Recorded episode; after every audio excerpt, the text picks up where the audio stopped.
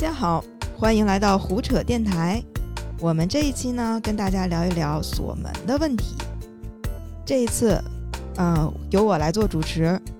我是木子彤。我们还有两位嘉宾，今天是三套马车。啊、第一位嘉宾是我们的老朋友渣渣俊老师，大家好，大家好，还有一位呢是黄瓜汽水老师。大家好，这是新瓜老师，新版瓜老师。因为之前我们的那个同事，呃，就是带着我们做的那个领导也叫瓜老师，不过他是西瓜，你是黄瓜。哦，那那个，要不我们给他 换个瓜对对对，就这瓜吧，就瓜瓜老师就行。OK。我们今天为什么要聊门锁这个话题呢？相信大家都知道，这个就是上个月有一个拳击事件，就在上个月的月底，说那个上海有一家全季酒店，有一位呃住客花花，他呢就遭遇到了一个陌生的男子裸体入侵，在凌晨三点的时候，后来呢他就报了警，并且呢在这个网上对全季酒店进行了申诉。大家有听说这么一件事儿吗？呃，有听说，我看那个新闻推送还有写这件事儿，但好像类似的事儿也不是第一次出现了。对，从这个事儿开始的时候就一直在跟进，就是因为它其实算一个微博热搜嘛，然后包括这个花花第一次发了视频，然后那个冲击对我还蛮大的，因为视频里面的那个花花明显就是受到了巨大的心理冲击，一个女孩子受了很大的惊吓，但是她扛住了这个心理压力，把这件事儿发到了网上，然后也是一直对全季酒店进行一个一块钱的索赔，我记得是。对，是一块钱，就是不蒸馒头争口气。对对对，这个女生我真的就挺佩服她的，因为这个事儿其实对女生来说，我觉得我们都有同感。对，真的非常可怕。而且这个男子他不是一个说喝醉了酒随意的去闯入，他是非常有预谋的。他在这个被花花发现之前，就已经有过挨个房门去推去试的这种情况。对对，在那个监控里面看他就是一直赤裸上半身，然后他是在碰运气，想看一下哪个房门可以推开。其实他好像在那个酒店的楼道里面徘徊了有四十分钟的样子。嗯对，所以花花也是当时因为就是全季酒店那门锁，我也挺有感受的。就有一次我进去之后，我以为我关上了，然后我就去洗脸上厕所，然后那个报警器它就在响，但是那个响的声音吧，怎么说呢，还没有我手机的那个来电话的声音大，我就一直没听见。等我上完厕所出来的时候，然后发现他在报警，就给我吓坏了，我赶紧把它摁上，就是那个门锁感觉质量很差，因为嗯酒店也是年纪比较大了，所以对说明这不是一个那个个案现象。对我觉得挺多女生应该就是，尤其是自己出去住酒店的时候，嗯都会注意门锁的问题。对，现在像网上会有一些安全门挡一类的东西出手，就是它是一个像呃怎么说呢，像一个门塞一样的东西，然后你把它一部分塞到门缝里，后面一部分呢，这个门挡就可以扒在地面上，相当于门从外面是推不开的。对，就像一个 门的千斤顶一样，把那个门顶住。就是即便这个门锁失效的时候，我们还是能借助一个物理的一个帮助，让我们在就外面打不开里头这个门。其实这个安全门挡，我记得是当时很早的时候有一个合一酒店的那个事件，有一个女生她在开酒店门的时候被一个男生拖走了。就是九元桥那合对合一吗？对，就一个合一酒店那事儿，那事儿当时也是在微博上面闹得挺大的。然后从那个事件之后，我记得什么报警器啊、防狼喷雾啊、安全门挡啊这些东西，在淘宝上面的销量一下就上去了，我们还买过。对我其实就是大家都 都女生，就是感觉特别在乎这件事儿。其实我也是特别害怕这件事儿。我每次就是在外住酒店的时候，我虽然不会买安全门挡之类的东西，但是我会把每个锁，就是从那个链条锁啊，嗯然后底下的锁都给堵住。然后我还一般会把那个用纸巾把那个猫眼儿也给堵上，尽量让那个留门儿不留缝隙，因为为什么要堵猫眼儿呢？就是我就感觉特恐惧那个猫眼儿其实蛮重要的，因为好像有些犯罪分子他会就是拿一个放大镜还是一个什么凸透镜、凹透镜，然后对着你的猫眼儿，他可以看见你在房间里的活动。所以说猫眼一定要堵上。对，而且我是心理问题，就是我一方面是这个必须堵上，而且我我还特别怕什么，就是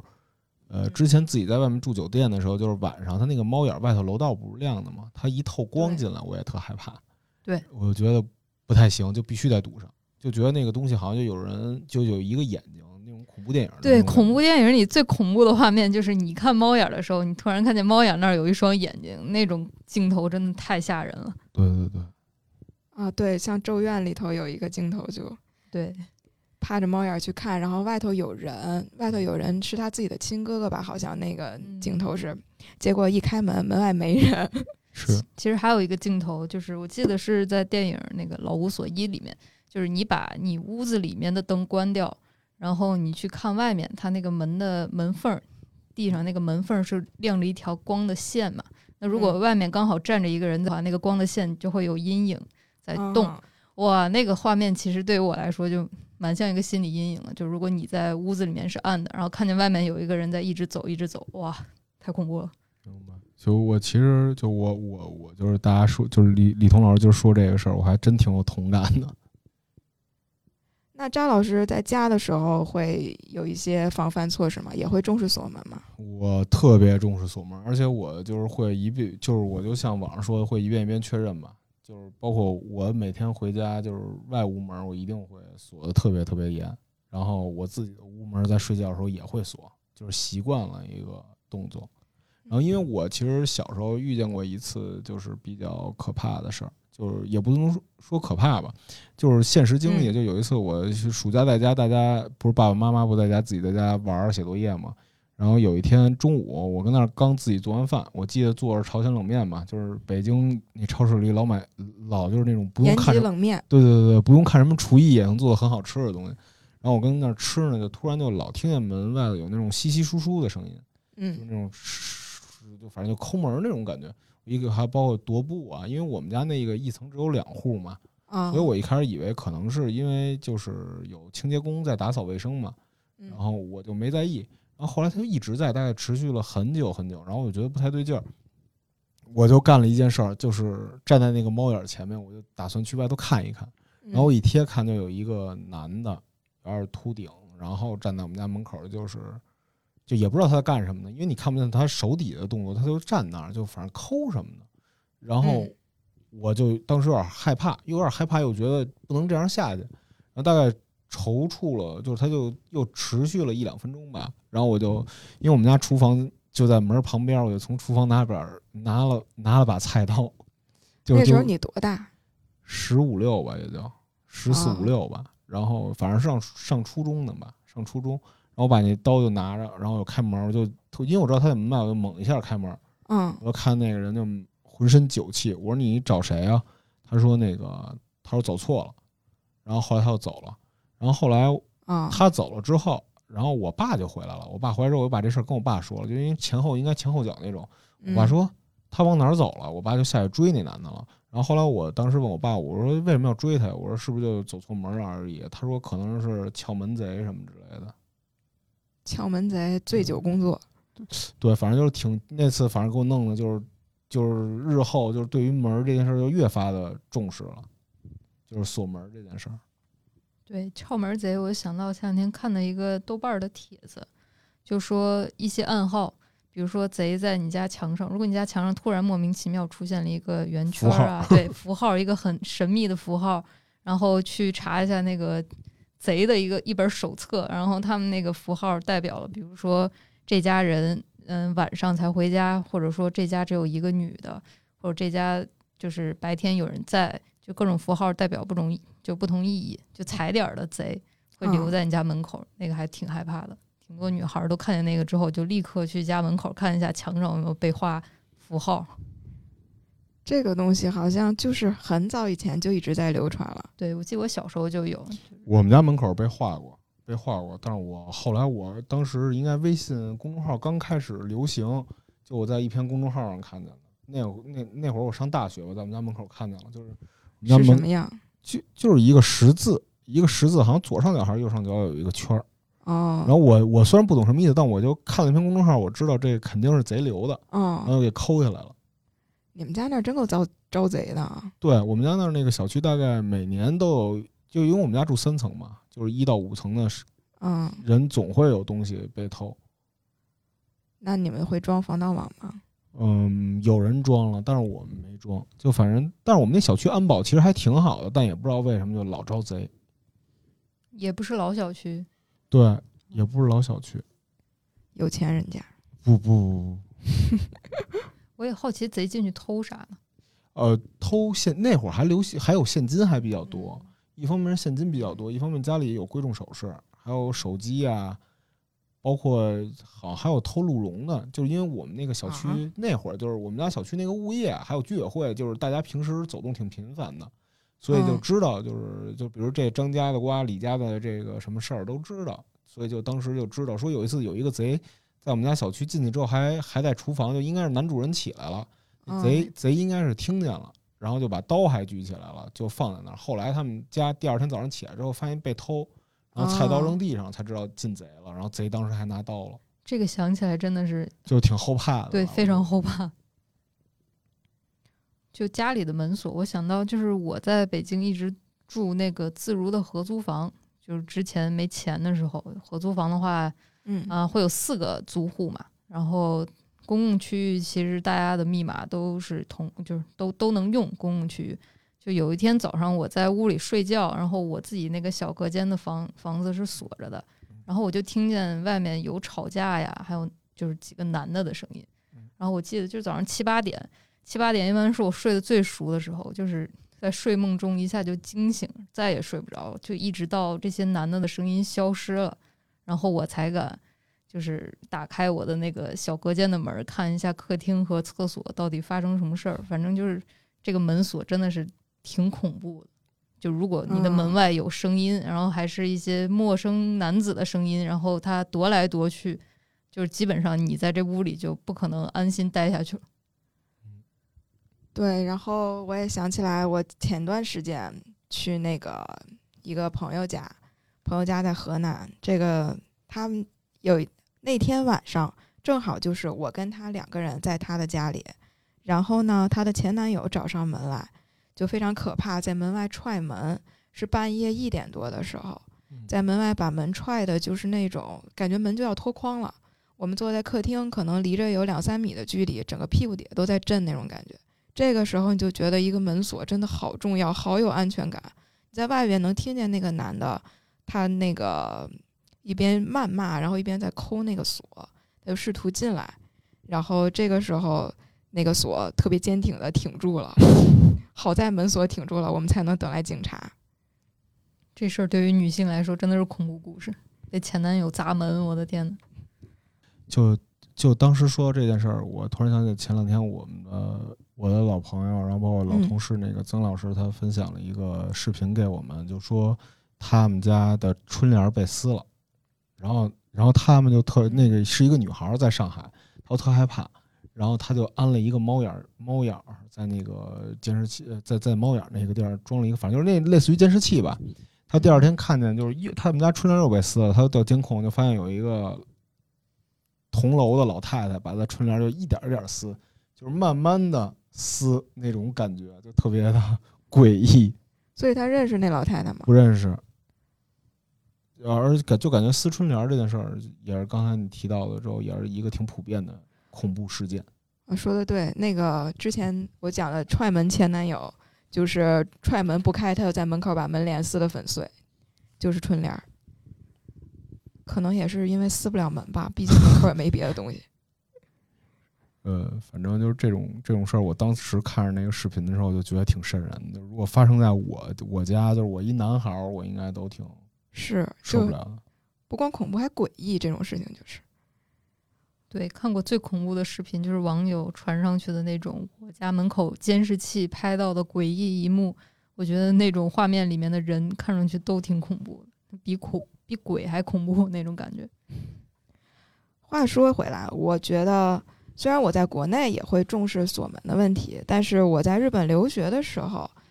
呃，听到一个说法，就是说日本人都不爱锁门。后来发现确实是这样，就是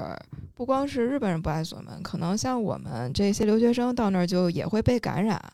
呃，我当时住在一个六七个女孩一起住的宿舍里，然后我们宿舍因为女孩她们晚上有些打工回来的晚，然后就不好锁门，因为一旦如果锁门的话，那个有些人没带钥匙，就会大半夜的敲门把我们敲醒，所以索性就不锁门了。然后我们就遇到过一些奇怪的事情，比如说有一天早上起来，有一个女孩就跑到我房间来说：“快来看，我房间多了一个男人。”然后 太吓人了。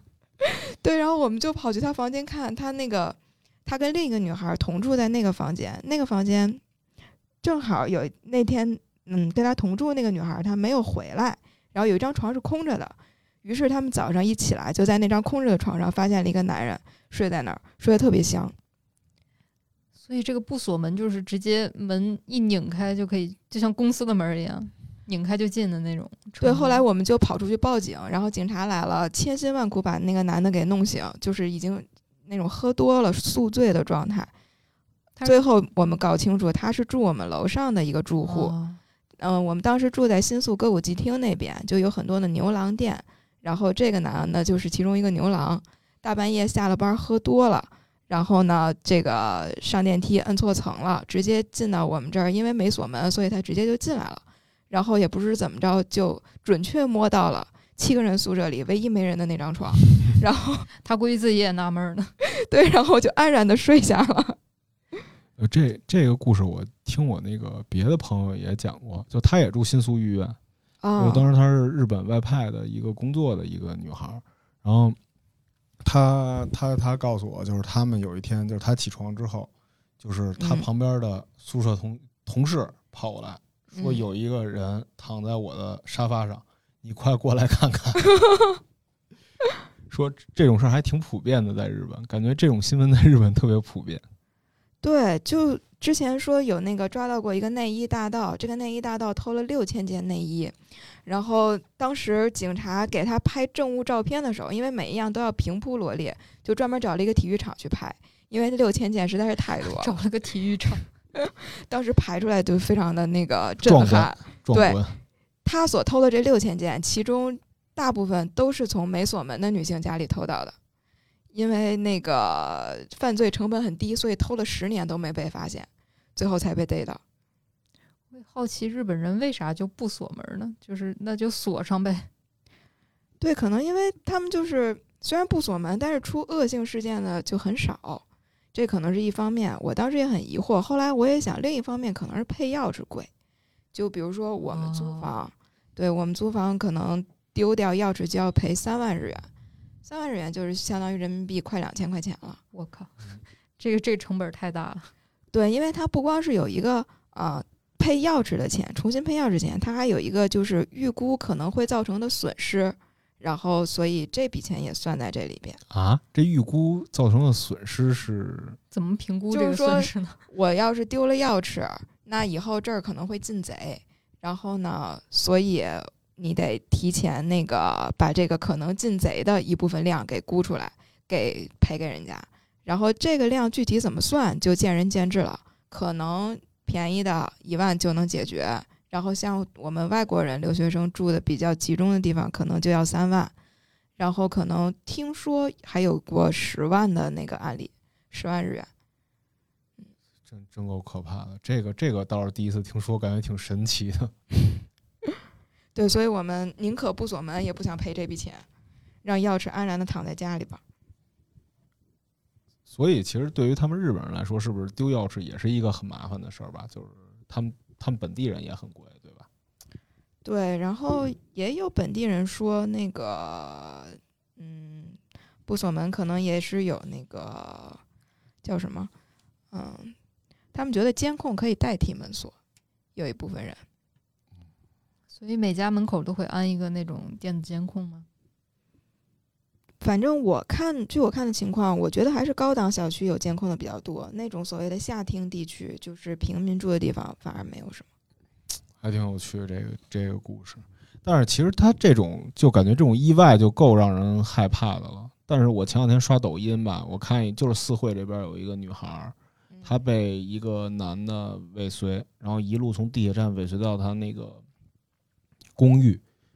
然后就直接就是那个女孩儿关门之后，那个男的就嗯推门就进，哇！就后来被被赶上了，反正那个事儿还我看着那个监控，因为监控是黑白的嘛，看着那个男的徘徊，然后过去推门的这个过程，我还是觉得挺可怕的。就是女孩锁门了吗？锁了，她就那个女孩儿就是我我看那个抖音里说，就是说太害怕了，她当时当时当时正在里头嗯换衣服，她就敲门跟那女的说话，说你开门儿这种什么之类的。这个真的很可怕。对，就每次走在路上，尤其是晚上的时候，就如果其实有的时候是我们自己太敏感还是怎么样，就是只要后面走着一个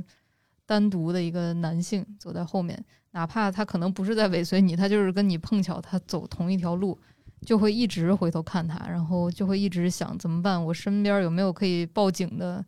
嗯、装置啊？我要是被他尾随了，或者他跟着我进了电梯，就该怎么办？就有的时候就是真的。我遇到过一次，就是他一直跟我一路回家，然后跟我上了电梯，然后我就不敢按电梯，然后我看着他，他看着我，然后发现最后他其实就是住在同一栋楼上的男的，人家就先按电梯了，然后我就感觉啊，今天逃过一劫，今天遇到一个正常人。如果就是就就因为就会在脑子里面不断的设想，这个人会不会是要来把我怎么怎么样？这是一个对我觉得这是一个女性的原生恐惧吧，就没有办法。但是嗯你你这事儿我还挺奇怪，就是你俩为什么要对视呢？就是就可能他也觉得我冒犯他了，就是如果你是那个男的，就是可能看到一个女的很有戒备的看着你，就是但是你确实是要回家，哦，你你有没有会感觉啊你你在冒犯我？体会一下我在这事儿。哎，不过那个这就说到电梯啊，就我对嗯电梯这件事儿也特别的不行。就是我，嗯尤其是我是一个特别爱倒垃圾的人，比如我我那个垃圾，就我必须得保证我临睡觉前我垃圾桶是空着的。哎，我也一样，哦，对，我害怕有蟑螂。所以就是我无论几点，我都会下楼倒趟垃圾，就是在临睡觉前，然后就导致我每天晚上都要坐电梯回去。啊，我觉得深夜电梯是最恐怖的地方。对对对对对，然后我就我就每次坐电梯的时候，就是可能跟门锁门锁没太没有太大关系啊，但是我觉得嗯跟门儿这件事是相关的，就是他在开门的这一瞬间，我就特怕外面站一个人或者什么，对对，站一个人还好吧？就是站一个人也不太行，就感觉就是在这段旅程中就有点奇怪，有点奇怪，反正就是电梯门打开，你发现有一个人面无表情的站在电梯口看着你，我的天！啊天哪！就不太受得了，所以有有时候就因为我们家不高嘛，然后我就有时候就把一楼的灯给踩踩踩亮，我就自己溜达下去，然后再爬上去，也不坐电梯。啊，我家其实我跟我爸我妈那家也是三楼，有的时候我妈让我半夜下去倒个垃圾或者喂野猫的时候，我既不敢坐电梯，也不敢走安全通道，因为那个楼梯它是黑的，它那个灯光很微弱，我就看着那个安全通道，我会觉得万一这儿藏了一个坏人怎么办？就是从小到大，我都快三十了，我还是不敢走那个安全通道，所以你是怎么下去的呢？坐电梯。但是安全通道这个事儿，我觉得也是有好多就是这种都市传说吧，就比如说嗯有一天什么停电了，然后你碰见一个人往下走，啊然后结果你突然想起来这人是谁谁谁，然后早就死了，什么这种故事。哦，撞鬼圣地了。对对对，就楼道撞鬼圣地嘛。然后就是反正就是楼道啊，就其实小时候我不怕楼道，就听了这个故事之后，我对楼道就有点害怕。但是跟电梯相比，嗯也绝对不及电梯开门时的那种忐忑。我对电梯最大的阴影是，我不知道，就可能时间久远。我觉得当时跟我讲这件事儿的人是当一个那个真正发生的事儿讲的，但我现在时间过去这么久，我在回忆，我就觉得这像一个恐怖故事、都市传说一样。他跟我讲，当时在那个哪个高校，在我们读大学的时候，在哪个高校到暑假的时候，有一个比较新的教学楼，然后这个教学楼就没有什么人去。结果正好有一个学生在暑假的时候他去了，坐了电梯，结果那电梯出了事故，就停在那儿了，然后他就出不去了。最后那个等到那个开学的时候，才有人在电梯里发现了他，就是大家可以想象那个场面，就是那个电梯门已经被挠花了那个状态。哇，这这个是真事儿吗？当时我觉得是跟我讲的人是说的是真事儿，哦，但是嗯同样这个案子，我记得去年台湾有一例，你们还记得吗？不记得。讲讲。台台湾是那个，就有一个，就是他们有一个就是呃精神状况就是有问题的一个人去精神病院，然后呢嗯，他当时去精神病院之后，他那个楼他在三层，就是他那个精神病院在三层，他从一楼坐电梯嘛，嗯然后结果他摁错了，摁到二楼了。二楼的中间是这样，它那个门口是有铁栅栏，你嗯想起来那个事儿了吧？对，我想起来了，对对对对。然后那个那个老太太她就下去了，下去之后她那个中间距离很短，就正好能站一个人的距离。哦但是你那个铁栅栏是摁不到电梯按钮的，哦结果那老太太就被卡在那儿了。我听到的版本是他有一个人，他就是摁错层了，然后他好像是一个没有盖好的地方，然后他电梯一出去之后是一堵水泥墙，然后刚好能站下一个人，然后他就卡在这个电梯门和这个水泥墙之间，活活卡死了。天呐我听到一个版本，他就然后底下有个人评论说，这个不是最恐怖的，最恐怖是如果下一个摁错电梯的人，他来到了这一层，他要打开电梯门，那就不止不止一堵水泥墙，还有一个已经不知道放了多久的尸体在那儿等着他。我靠，就是这个真的很恐怖。真受不了。刚才瓜老师讲那个自己走的时候可能会非常在意身边有那个男性走过呀什么的，这个就让我想起一个电影，就是一个韩国电影叫《门锁》，它里边就讲了一个特别那个有防范意识的单身女性，然后叫赵晶敏，说这个赵晶敏她那个每次比如说身边遇到有男人跟她同路，她一定会慢一点走，然后让那个男的先过去，这样保证他他们只是顺路，而不是这个男的尾随她。然后进电梯之后，如果看到这个同电梯的男性没有摁电梯，跟自己是同一层的话，他会先让那个男的下电梯，然后自己在那个等一等，等这个男的确定是下电梯走出去了之后，他才会再下去，或者说是上一层再下来。然后他是，他还会在自己的单身女性所住的这个房间里放一些男性的用品，用来保证如果有男人进来之后，不会那个当她是一个单独住的女子，会觉得她身边还有男的可以依靠。嗯，我有印象那个电影，她在家里挂了很多男士内裤，然后放男的皮鞋，对吧？对阳台上也要晾上男士内裤，对。对，然后结果即使如此，也没有妨碍他成为那个门锁入侵的目标。那个电影里就是非常的恐怖，就是他那个每天早上起来的时候，都会发现自己这个精神不是很好，就感觉睡得不是很舒服的感觉，起来没有呃没有精神，然后脖子会难受。后来发现原来是有人每天晚上都在用麻醉剂迷晕他。这个人就藏在他的床底下，对，那个镜头 真的太恐怖了。对，然后每到他睡醒，呃，每到他睡下之后，这个男的就会从床底下爬出来迷晕他，然后在他家洗澡、吃东西，旁若无人，就像另一个男主人一样。最后上床搂着他，然后非常亲密的入睡，直到早上闹铃响起，这个男的就是收拾好一切的痕迹，当一切没发生过。对。后来，这个赵晶敏就发现家里有人是从自己的门锁发现的。他们那个时候用的都是密码锁，他发现自己密码锁的那个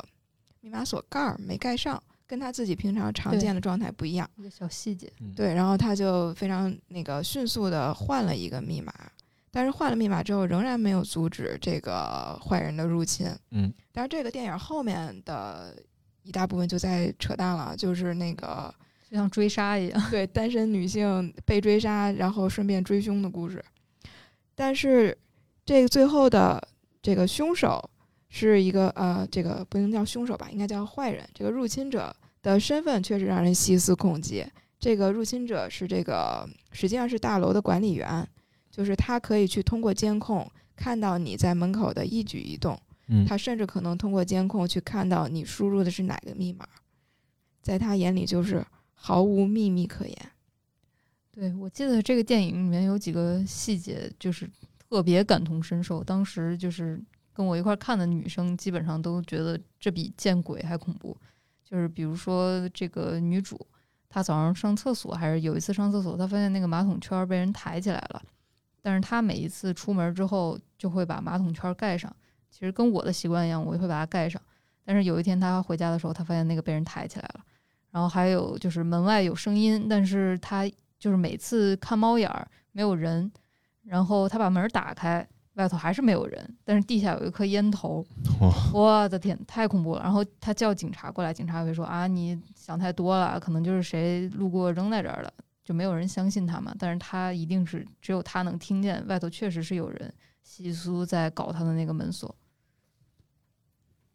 对，而且在他的房间发生凶杀案后，警察过来，然后就会非常合理的怀疑他，你肯定不是一个人住啊，你房间里有这么多男性的用品。对，所以就是，其实这种类似的，就比如侵入家里，我记得还有一条新闻吧，就是日嗯本的一条新闻，说那个有一个人在一个人的生活，有一个男的还是女的，反正就是就是他们家就发现有一个流浪汉每天都会来他们家底下，就是、这不是韩国电影《寄生虫》的感觉呃？不不是不是不是，他不是说睡床底下，那人好像就躲在他们家床底下，躲在他嗯，们家床底下，然后吃吃喝喝睡睡，然后他一走了，他开始他的生活，就是他白天去上班，他就是这里的那种嗯，另一个。版本的寄生虫的感觉。对对对对对，就是我觉得其实就是门锁这事儿，就这些东西都围绕着一个门锁，就感觉门锁是维护这种个人生活的最后一道防线的那种感觉。对，如果锁都被人就是搞撬，坏的话，那基本上这家也待不了了。你们就没有想破门而入，然后去别人家逛逛的想法吗？我是没有过，我是没有过类似的，但是我有点想开金库大门，是真的。你是只想开，还是进去之后还想干点什么？金库大门嘛，那肯定开了之后偷钱啊。开了之后睡在钱堆儿里，当一次麦克老鸭，就如果要是真是有对门锁有破坏欲的话，嗯我是这件事儿是想。要小时候看米老鼠，看那麦克老鸭就是恶兄弟偷的时候对，就不行，就这个太有觉得我也感觉了。就觉得我也想当恶兄弟。对，还可以在里边游泳。嗯，那我这再提一个问题，就是比如说出门没锁门和锁了门钥匙丢了这两件事儿，哪一个可能会让你们更焦虑？就是进不了门了，或者是把自己锁在家里没法出去了那种状态。呃，我是没法出去的话，我不会焦虑。但是要是锁了门儿，钥匙丢了，嗯我就不行了，因为我曾经有过类似的经历，就手机也没电了，嗯，然后钥匙呢也丢了，然后呢我也没法联系我爸，也没法联系我妈。那是应该我上初中还是还是上学，反正上学的时候，嗯然后手机也没有，然后你那个也没买课外书，然后你那个作业你也写完了，嗯你就背着书包只能在楼下等着你爹你妈，然后你爹你妈又加班，然后你就在那儿坐的大概八九点钟，然后你我爸才回来。我再给你加个 buff，刚好这个时候你想上厕所，呃，对对对，对吧？那就我有一次就是因为关在门外，然后还想上厕所，然后四下没有厕所，然后还要等着我爸我妈下班，那个感觉太痛苦。哦对对对，我突然想起来，我突然回忆闪过，就我那次经历是这样，我没坐在楼道，因为我实在太困了，嗯所以我就趴趴在我们家我们家门口，我睡了一觉，睡到晚上就睡到睡睡迷了。我爸回来了，说：“哟，你怎么睡这儿？”我说：“没带钥匙。”然后赶紧开门让我进去，那你这等待的过程并不是很痛苦，听起来。挺痛苦的，真挺痛苦的。就你在那儿，就那小时候肯定你也没有什么，那那儿没椅子，嗯那种穿着校服坐地上嘛。就不能敲开邻居家的门，那个借宿一下。对对对，不行。然后你啊，主要是还有一个门就是门禁，门禁有时候不带也挺痛苦的。啊、然后保安也跟你说他也没进门门禁卡，就更惨了。反正我记得，嗯，我小时候好像更害怕的就是出不去，就是有的时候，因为我家当时那个不光有我父母，然后我姑有时候也会过来，她也有我家钥匙嗯，然后她经常过来之后，她觉得我一个小孩儿自己在家，然后就那个呃，一定要把门给我锁好。反锁，对，结果她一反锁，我就出不去了，然后我就很害怕。害害怕什么呢？我当时就想，家里万一出什么事儿，我怎么办呀？然后我就那个脑子里天马行空，比如说楼下着火了呀，什么那个家里走水了呀，怎么办呀？我跟你相反，因为我暑假的时候，我妈每天上班儿，我都嗯是被反锁在家里的，我是出不去的，就是有以至于有的时候小伙伴来找我玩儿，然后我们就坐在门口。哦对着那个嗯反锁的大门，然后聊天儿，哦，对，还有交换吃的，就对，交换吃的，从那个小洞里面，他给我个棒棒糖啊什么的，就是我们就隔着那道铁门，像铁窗泪一样，但是就是出不哦去。对但是我反而我一个人在家的时候，尤其小学的时候，我会觉得就是我被反锁在这个门里头，坏人就进不来了。我会宁愿牺牲掉自己的自由，就哪怕我要是家里着火了怎么样，我也比外面如果有一个什么坏叔叔，然后非要夺门而入，就对我来说还是关在家里有安全感一点。就你们你们这个回忆我也有，我当时就是被反锁的时候，我想的是，就是因为小时候咱们不都有那个就是求生攻略啊，类似于这种书嘛，对，就爸爸妈妈给买的，嗯，我我就幻想，如果地震了，我躲在家里哪儿？然后如果那个发生火灾之后，我怎么拴把窗帘撕下来拴成那个带子，然后荡下去？就我,、嗯我那会儿是有这个这个想法的，就但是那会儿那会儿就是也不会觉得，就是就是觉得反锁外面坏人进不来了，就这点是还行。我好像我概念里从来就没有坏人要过来这种概念，就是可能因为从小没遇到过这种事儿吧哦，所以就一直觉得可能门锁是一件麻烦事儿。我从小就不爱锁门，从小在家我能不锁门就不锁门，因为我们家挺有意思，我们家是两道门，我们家是那个家里这道门和楼道有一道门。楼道那道门相当于是我跟我们家跟隔壁邻居家一起安的，然后安上那道门之后，其实算私搭乱建啊。家里那那那段楼道就变成我们两家的私人的领地了，相当于你们这跑马圈地啊，对，我们用一道门圈了一条楼道，嗯然后外头那道门是自动锁的，就是不论你有没有意去锁，它一定是直接就锁上了。然后里头这道门呢，我就觉得锁不锁就无所谓了，所以从小就我出门不锁门，然后回来就被我爸抡那种状态。出门没锁门，其实也挺恐怖的。反正在我家就是，只要是出门没有把那个锁往上提，就是再多扭两转儿，然后就嗯会不管已经可能已经坐着车走了，就是我们全家人都不知道有什么强迫症的毛病，然后就会再坐车回去，然后把那门锁好，然后再去，哪怕已经迟到了，然后就一定要把这个门锁上，因为总会觉得就是万一就是。现在那种锁又不安全，就被人打开了，有什么万能钥匙啊，或者说撬门的，打嗯开了，他要是躲在家里了，或者说他其实他拿了钱拿了东西都还好，就是怕他害你。对嗯，哎，现在那个门儿不是门锁，不是就是你一撞它就锁上了吗？不是所有门都这样吧？哦哦，对，有的比较老一点的，我家那个锁就不是特别新，最不是最新的锁，它其实还是要再转两转钥匙，然后才能彻底的把那个大锁锁住。对，我这们家也是。我一般就是像没锁门这种事儿，我要忘了就想不起来了，但是嗯，一旦想起来，就一定会回去。一定会回去就跟。家对，就之前就 就在我们家没换门的时候，就是也会回去检查，啊一是检查门儿，然后但是我也干过挺混的事儿，就是小时候我我妈没给我钥匙，就是嗯我我妈老怕我跑出去玩但是呢她也没反锁，我就直接开门出去玩儿了，我就不锁门儿，哦，我就故意不锁门儿，是故意的。对，故意不锁门，然后因为这样的话我就进不去了嘛。哦，然后那时候的时候，那个门锁对于我来说就是一种束缚，但是随着年龄渐长，我觉得门锁是我的保护伞。对，所以后来你跑出去玩，然后你再跑回来，然后那个这段时间妈妈是没有回来过。对对对对对，这是一个小技巧。就是把门扶搁在那儿。哦，在我特别小，就是那个记忆还是像电影一样模糊的那个年纪，我估计就四五岁的时候吧。我从小胆儿特别小，我们那时候还住在家属院老房子，然后我妈早上起床出门打牛奶去了，然后她就把我也没有反锁，就把那门带上，然后她就走了。然后我当时就三四岁、四五岁，然后我起来一看，我靠，我妈没了。然后我当时就穿着一个秋衣吧，可能连裤子也没穿，然后我就哭着找我妈，然后我看见那门也没锁，我就直接把门打开，然后门就这么亮着，大开着，然后我就下楼找我妈去了。然后我妈打完牛奶回来，看我光着屁股在院子里面找她，然后家里门还大开着，然后回去给我一顿胖揍，就是第一次挨打。心疼吗？让自己宝宝这么可怜。对，像小时候我们可能就真的很难理解这个大人为什么这么紧张门锁这件事儿。可能那时候因为我们是无产阶级吧，现在 大家身有恒产，就反而可能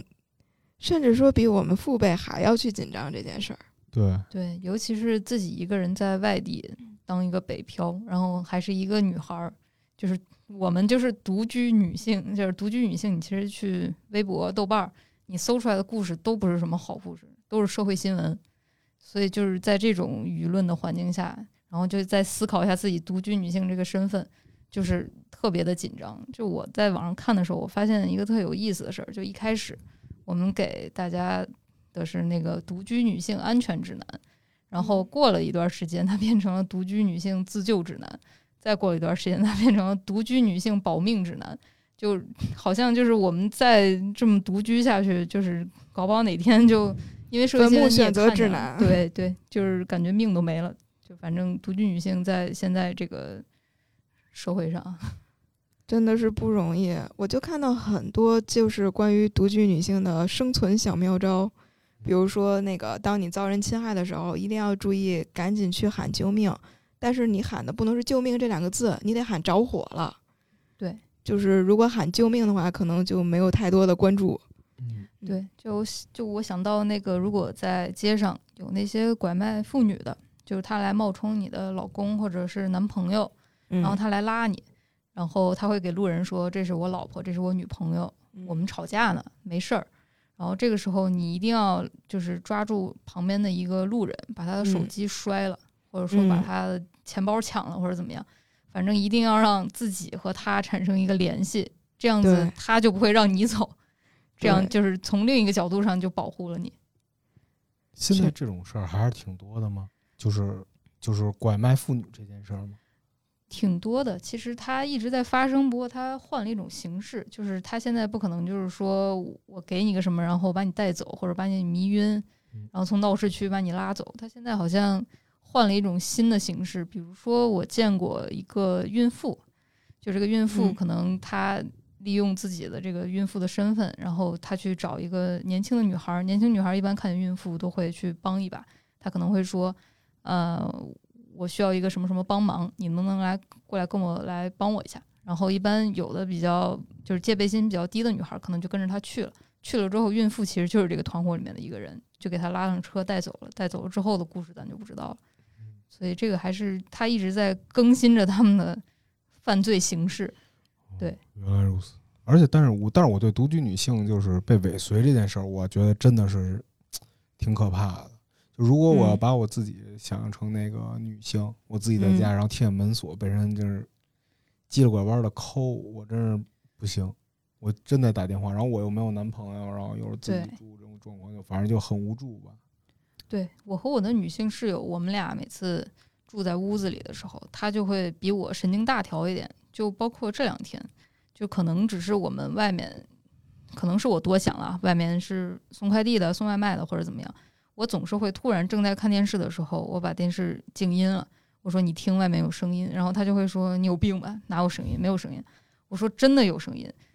就是门外头就是有人在走路。就是他就会觉得，就是你怎么连门外头有人走路都会就是这么小心或者这么害怕？但是这个真的是只有独居女性明白，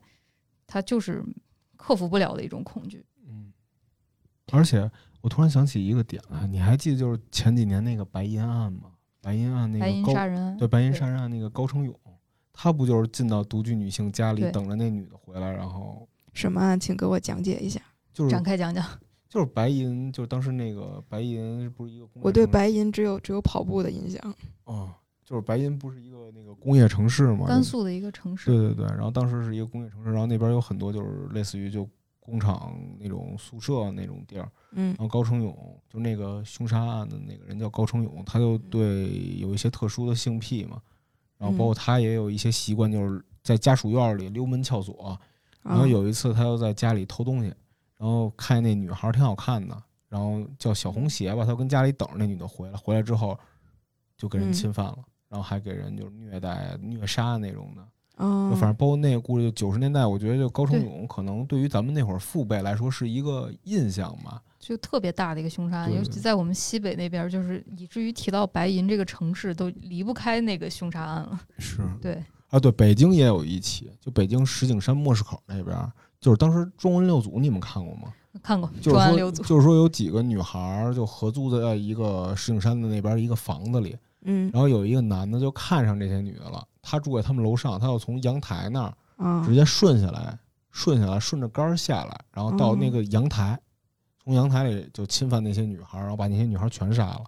一个男人可以做到这么多事儿，对对对。一个男人杀了六个女的，对对对，所以就是就我感觉就是父辈心里就对，就不是六个就是八个，反正就人很多，人很多。嗯然后那个事儿还进法制进行时了，就当时我看这个新闻的时候，就让年少的我跟我姥爷看的，就好嗯惶恐不已，就觉得太可怕了，我绝对不能让人就是这么进我家，对对对对对，所以对门这个意识就愈发的，就是我觉得是随着资讯吧，小时候啥也不懂就傻玩儿，就觉得门锁就是不让我玩儿了，但是长大了就觉得不行，得仔细关注一番。就你一个男孩子都吓成这样，就想就是一个女孩儿，她每次就长大，从小然后一直长到一个三十岁的女女人，然后她接受各种各样的资讯，就是啊，这个独居女性被怎么怎么侵犯，然后那一个独居女性，然后因为走了夜路，就是发生了怎么样不好的事儿，对，然后在这种不断，就是有没有感觉，就是你上微博已经就看这些已经看得你有点麻木了，麻了，就是总是会在社会新闻上见到被侵犯的、被伤害的这些自己的同性的人，对，就会觉得我到底还要怎么自保？就是我可以穿严实，我可以不化妆，我甚至可以不走夜路，我甚至可以去邀请同伴陪我走夜路，然后嗯。包括像那个电影里面。我给家里面挂上男性的内裤啊什么的，就是到底还要嗯做到什么地步？就包括现在你去住酒店，就会就是我相信很多女生都会去检查一下摄像头，就把灯关上，看一下有没有摄像头，包括那个酒店的双面镜，要去嗯拿指头碰一下，看看那个镜子有没有问题。然后包括现在有那个听话药水，就是现在又有一个新的一个指南，就是说出去玩儿，不管他是你多熟的朋友，你也不能让饮料就是。你上了厕所回来，这杯饮料就不要喝了，就是不知道它会有什么问题。就是嗯，感觉就已经都自保到这个地步了，还是会有更多的社会新闻出来。确实很多事儿都是熟人之间发生的，确实就，而且就在这些就社会新闻的影响下，就是各种就是单身女性也好啊，独居女性也罢，这种危险的嗯事儿，就其实你会发现，门锁不是保护安全的一个上限，它是保证嗯一个下限，就是你外出的对对对，就其实我觉得就是没带钥匙，其实还好。就如果你就是忘记锁门，然后家里有一个人，这是对于独居女性就是基本上是顶级恐怖故事了。你今天一打开门，然后发现就是你的床底下或者衣柜里藏着一个男的，这基本上就就想到这个就不行了。这恐怖故事绝对是纯纯的恐怖故事。对，就很像那个人间椅子伊藤润二的那个嗯，像讲讲讲讲，他就是伊藤润二是一个日本特别有名的恐怖漫画家嘛，然后他的这个人间椅子是他非常有名的一个短片，就是说一个人买了一把椅子，然后他觉得这椅子很舒服，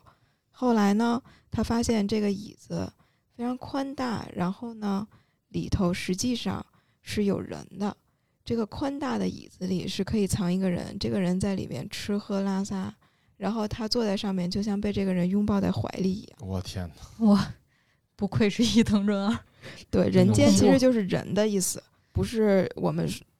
汉语里面说的在人间那种人间，那所以人间失格也是人的意思，就是作为人失格。哦那这个人间椅子听着像人肉椅子，人坐的椅子。对，嗯，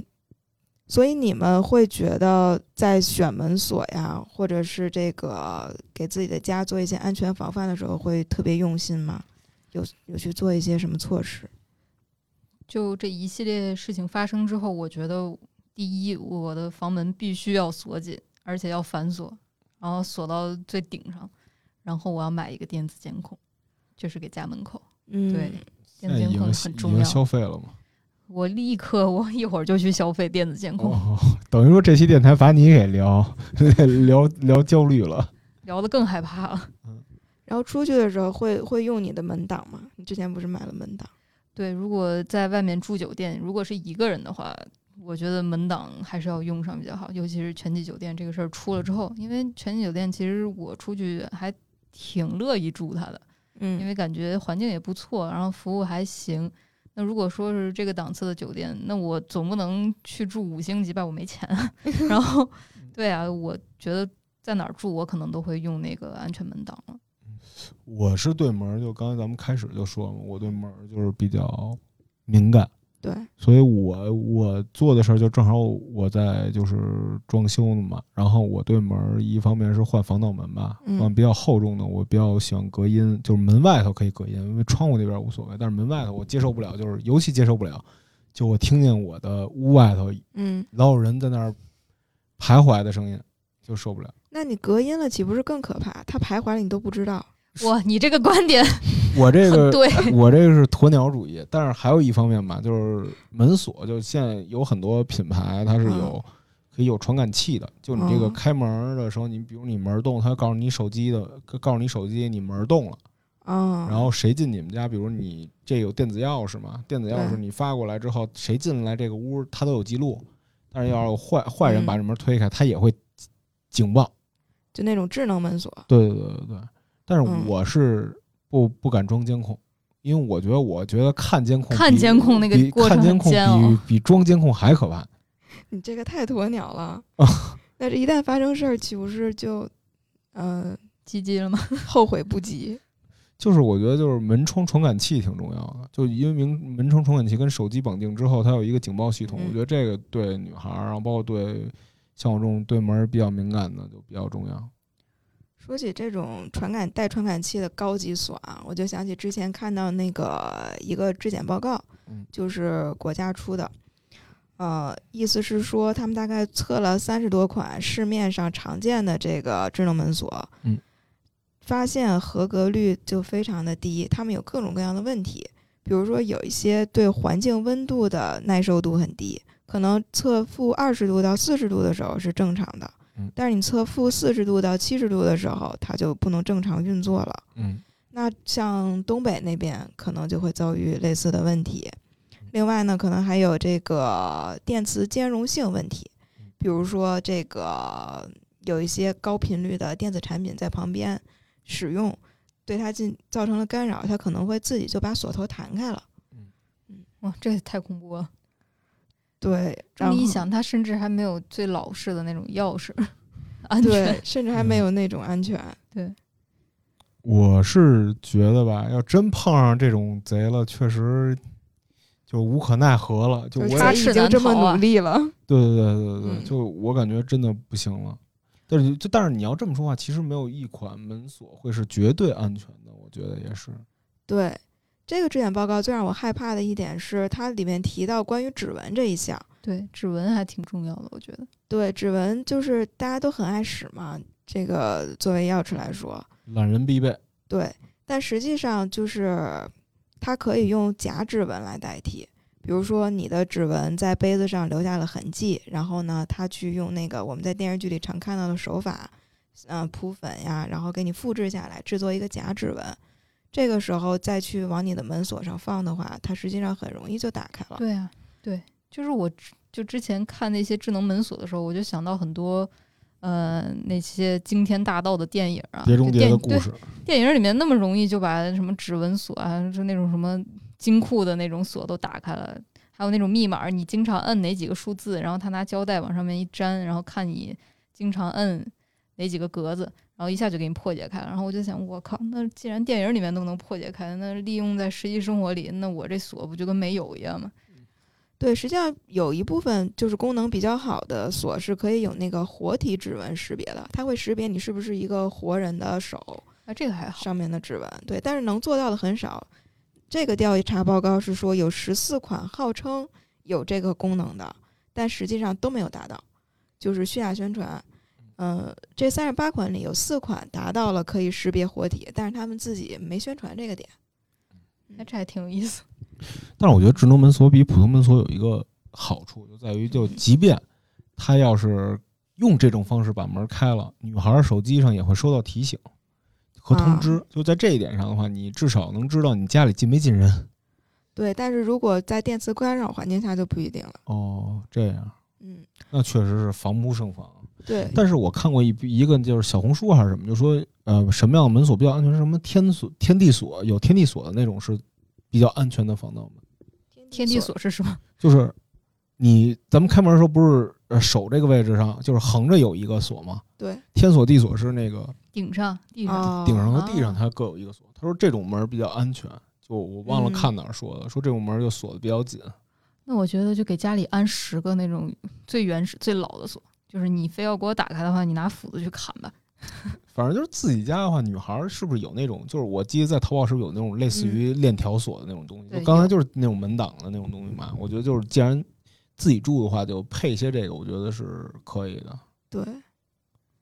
话说，我今天还看到一个特别新的研究啊，这个研究是说面部识别的，说有一组科学家做了一个实验，他们实验万能面部钥匙，他们做出了九张脸，这九张脸大概能呃解开至少百分之六十到七十的任何一张人脸识别，就是万能人脸。这是科技恐怖故事来了。这个他们是旨在那个帮助这个人脸识别进一步完善他们的那个能力啊，但是我现在就想，真的是我觉得他如果把我手机刷开了，我比较害怕。有太多见不得人的东西。对而且我觉得就是，就确实这事儿不好弄，就因为现在不像过去小时候咱们生活的环境下有那种社区的文化，就比如你家嗯里来外人了，就大家都很警惕，或者是对，会问问是干嘛的。但是现在这种社区文化，每天大家都来回换，就大家其实都不认识。都都无所谓的这种情况下，就是这方面，反正我觉得也增加了一些难度吧。我嗯，我租房子的时候住过几个北京的那种老小区，就是那种什么北三条啊、什么南里啊这种社区，在北京都是那种只有四五层的那种嗯老破小，其实都是八八九十年代的房子。嗯但一般这种社区里面都是爷爷奶奶在住，还有站岗，对，还有会站岗，带带着红袖标站岗。我觉得有的时候一开始我还不太习惯，因为大家都是之前住楼房嘛，就是有物业啊什么的。但是住到那种老社区里面，就是每天这个大爷或者大妈，就你下班了，他会跟你打声招呼，他认识你，他知道你几点下班，然后他知道嗯。你是一个人住还是跟朋友住，然后他也会关心你今天哎怎么今天下班晚了，然后回去赶紧歇着怎么怎么样。这种老社区的氛围，就是我觉得还不太容易进贼，感觉。就是因为总会有那些大爷大妈他在不停的转悠，然后看着有可疑的人，他一定会去把他对。对我们家就是这种这种社区环境，所以从小到大好像也没有听说过遭贼这种事儿，反而是可能走在路上遭贼的概率会比较大。我记得当时就是之前不是提到说那个在闺蜜家里遇到前男友踹门嘛，嗯他们家正好我俩回来的当天晚上，他们家的邻居跟我们一起回来，亲眼看着我们进屋，我们也亲眼看着他们进屋。但是当天那个男孩在门口，就是可能砸门砸了砸门加嚎叫吧，有半个多小时，邻居没有说出来看一眼，或者说帮着报个警，就是一点都没有。后来这个男孩就是阴差阳错进了我闺蜜的家，打砸拿刀，然后狂吼的时候，就是也没有任何一个人说来看一眼，就是事不关己，把自己对摘出去。感他也觉害怕沾上什么麻烦。现在邻里文化确实是挺可怕的。明白？对，还有之前不是有一个除夕流经的女孩儿，然后她把自己不小心反锁在浴室里，后来她就去求救，她没带手机嘛，她那出不去了。那个事儿挺有名儿的，对，对她出不去了，他求救，他求救的方式就是喊，然后这个时候门外就有邻里听到他喊了，然后有那种那个阿姨，然后阿姨就说你怎么回事儿？她说我把自己反锁在这个浴室里了，快帮我报警。然后阿姨说不可能，你怎么可能把自己反锁在浴室里呢？对，特别气人。对，说你是骗子，你骗人，然后就没理他，走了。然后这个女孩就又光着身子，很绝望，然后又那个大冬天的。后来他没有办法，他想了一个招儿，就是不断的敲水管儿。因为他一直敲水管儿，所以楼下人感到非常的烦躁嗯，然后就问他你什么毛病啊？然后他就说了这个事儿。后来楼下一个同样流经的比较年轻的男孩儿才去帮了他。对，等于是去帮他报了警。这个男孩也很警惕，觉得是不是仙人跳，然后骗我上来。你一个光着身子的姑娘，到时候什么事儿说不清楚。但好在最后帮他叫来警察。对，嗯设想一下那个处境，其实对于独居女性来说，已经算是都市恐怖故事之一了。从此之后，就是洗澡的时候一定会把手机带进去。就当时我也是流经嘛，然后我妈就给我打电话说，她看见这个新闻之后非常非常的害怕，因为她觉得我一个人住，万一我也自自己把自己关到浴室里出不来，然后她觉得就是你就等死吧，所以她就说你一定一定要把手机带进去，就是嗯保护自己。所以说，其实是不是就是现在要想搞好邻里关系，也是一种不太可能的事儿了，就是一种可遇不可求。就比如说，为了保证，因为其实我觉得邻里关系是一种联防制的一个最基础的形态嘛。嗯，对，就是现在其实相当于就是因为社区关系这种情况比较难搞，所以就是联防制就已经嗯，已经就是是不是还是应该主动出击，去为了自己的安全跟自己的邻居搞好关系？连我邻居我都没有见过，对对对，我对，觉得没见这事儿过面儿。这事儿是挺难，所以我还是建议配点传感器，就是而且那传感器并不贵，因为我嗯我看了一眼，好像是二三百块钱吧，嗯，就能配一传感器，就是它那个门儿，它这边门儿贴一个，那边儿这呃大门儿贴一个，门门门梁子贴一个，然后你一动它就告诉你谁谁进来了，用高科技保护自己，对，只能这。样了。对，而且反正就我觉得就先守好门儿吧，把门儿收好了，这个安全至少有一个最低限的保证。守住底线。嗯，确实啊，在这个安全问题上，感觉大家都非常的谨慎。但是呢，无论如何做，可能还会有更多的要需要去做的空间。大家出门在外，嗯，在家都是小宝贝，在外一定要注意好安全，自己保护好自己。那不论男孩儿还是女孩儿，我们可能都需要去多想一步吧。这个反正不管大家听的怎么样啊，我今天聊完之后，我确实是受到教育了。我这个 虽然大家心眼里不爱锁门，但是今天回家我肯定把房门好好锁紧，以后肯定也会更加去注意这个问题。希望大家通过我们这期音频呢，也能更加注意自己的安全。这个今后呢，在自己的生活中过得更好。感谢大家的收听，希望大家听得开心。那我们下期胡扯电台再见。大家再见，希望你们开开心心的。好，再见。